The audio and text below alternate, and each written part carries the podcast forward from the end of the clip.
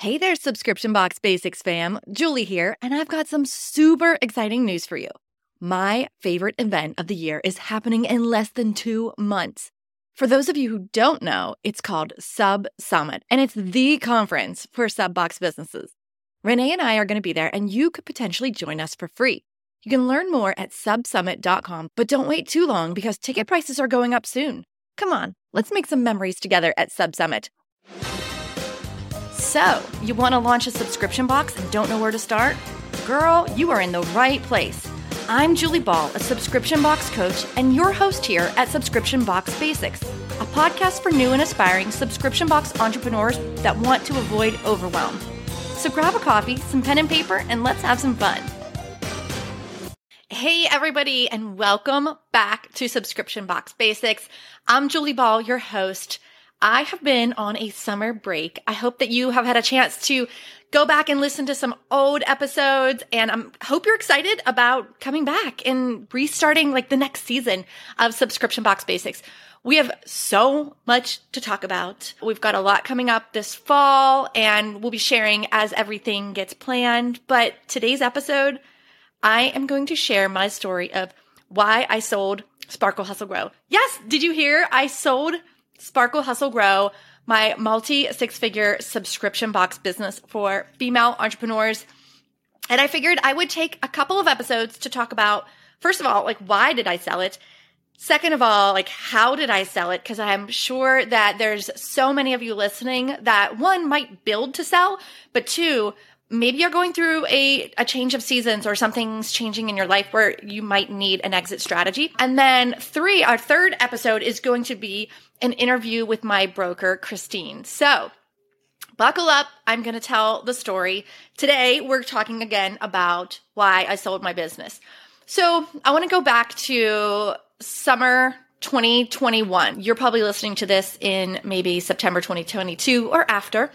And that's kind of when I started thinking about what does it even look like to sell my subscription box business?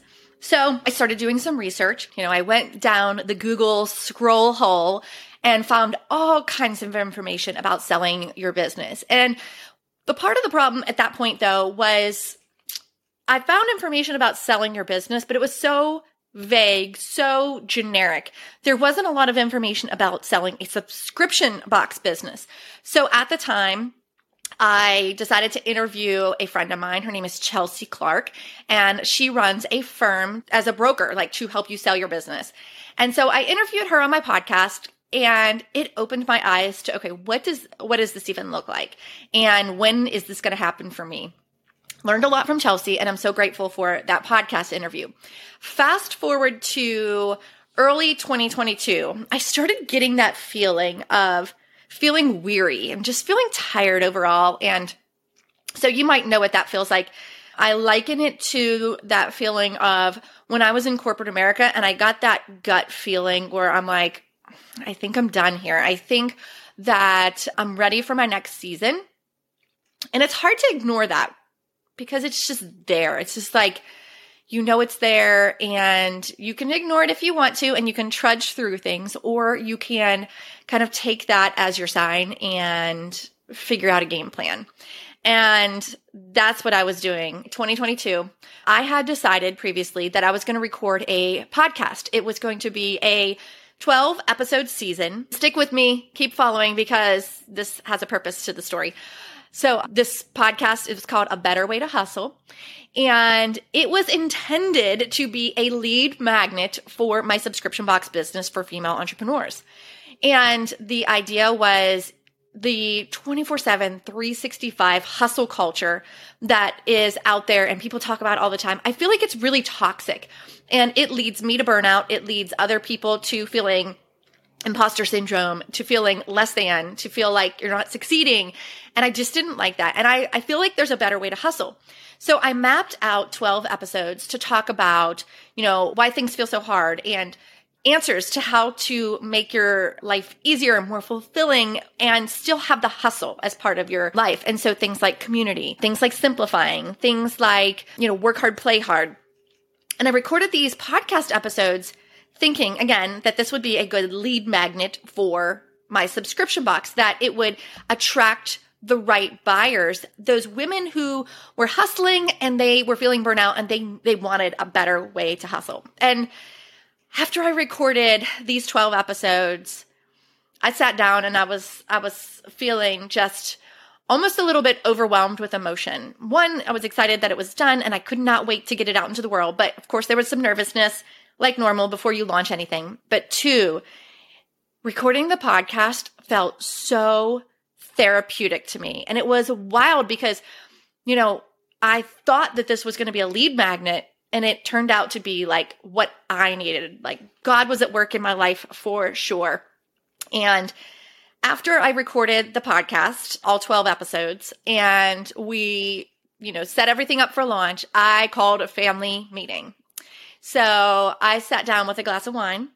Kenny sat down with a beer, and McKenna sat down with a juice box. She's 11. she was 10 at the time. And we just started talking about like a dream session. Like, what does your dream day, week, month look like? What's involved in it? Is there travel? Are we going to homeschool? What are some of the hobbies and activities that fill our cup that we want to make sure we're like carving out time for and actually pursuing? What does health look like? Exercise, all those things. And we just had this beautiful family meeting. And it was so clear to me at the end of that meeting that Sparkle Hustle Grow was not a part of the long term season. Like, it was not going to be a legacy brand that I passed along to McKenna. We did not want to continue running the business in a way that felt heavy. It was clear that we were ready for our next season. So I, you know, noodled it over and I thought about it and I prayed a lot about it. And I actually saw at that time, this was probably April 2022. Yeah, probably about April, that there was a colleague of mine that was selling her subscription box business. And it was probably about the same size, pretty close at least to what Sparkle Hustle Grow was. And I reached out to her and I just said, you know, I'm I'm really happy for you that you're selling your subscription box business. Can I ask you a few questions about it? I'm interested in selling my box as well, and I want to make sure I do it right. And so she was so gracious enough to share her story. And actually, she introduced me to Christine from the Magnolia firm, who I ultimately used as my broker. And the reason why I used Christine and the Magnolia firm based out of San Diego was because when I met her for the first time, I immediately felt connected to her. There was just something about her that I was like, she seems really well equipped to sell this subscription box business of mine, to speak the language, to help me find my dream buyers. And when I went to their website for the first time, it's the magnoliafirm.co. It basically said all the excitement of selling your business, but without the stress. And you guys, like, I feel like there's some things that I get really scrappy and do, and I can like DIY, put it together. Like, you know, in 2016, that's how I put together Sparkle Hustle Grow. I learned on the fly. Well, I just didn't think that this was the right time and place to be scrappy and to figure it out on my own. There was just way too much at stake. And so I decided to get a broker opinion of value. It's also called a valuation. And that gave me what I needed as far as like, what's your business worth? Like, what could you list this for? What are we even looking at as far as you know, if I were to sell the box business, what it what that price might be because I you don't you don't know what you don't know, and Christine knows this business inside and out. Not the subscription box business, but like being a business intermediary. It is like her goal to find amazing business owners to introduce them so that one business owner can have their exit and one business owner can start their business. And it's this beautiful thing. I'm going to interview her in a future episode. You're going to love it. She's going to tell us some tips and just we'll, we'll walk through a little bit more about how I sold my business. Again, um, I'll talk about that in next week's episode too, like how the steps that I did to prepare and all that good stuff. So anyhow, when I met Christine, I just I knew immediately that she was going to be the person that I wanted to work with. So I got into a contract with her, and one of the things that I really really loved about what she was telling me was one, on our first Zoom meeting where I got to know her a little bit and she got to know my business, She asked me, Are you emotionally ready to sell your business? Let me say that again. Are you emotionally ready to sell your business? And I was like, that is the best question. I'm so glad you asked that. And a year ago, I would have said no. Probably six or eight months ago, I would have said no. But after having gone through that family meeting and recording the A Better Way to Hustle podcast, I could easily say to her, yes, I am. And it felt so good and it felt, felt so freeing. And one of the things that I was really nervous about with selling my business was this bit of guilt. And you might think like, why would you feel guilty? Well, I'm a people pleaser. It, that's that's just part of my DNA. And I felt like I was going to let people down. There are some people that have been subscribers since the first few boxes. There are so many relationships I've built along the way, colleagues and a lot of the guest experts that I've brought in along the way. I didn't want to let anyone down. And so I was wearing this guilt. So one of the things that was really weighing on me is that I needed to keep this private. I didn't want to share it publicly because I didn't want rumors flying around.